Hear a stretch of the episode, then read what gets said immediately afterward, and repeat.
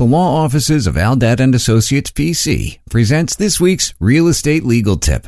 Locking in your interest rate at the time of the application or during the processing of your loan will keep the rate from changing until the closing.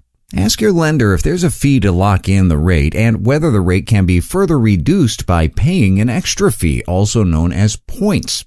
It's important to find out the duration of the lock-in period, what happens if it expires, and whether the lock-in fee is refundable if your loan application is rejected. You may not want to lock in the rate too soon in the purchasing process, as a typical transaction takes anywhere from 45 to 90 days.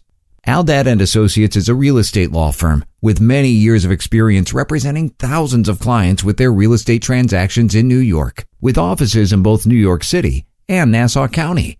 For further information, please call 212-268-6999 or 212-ALDAD Law.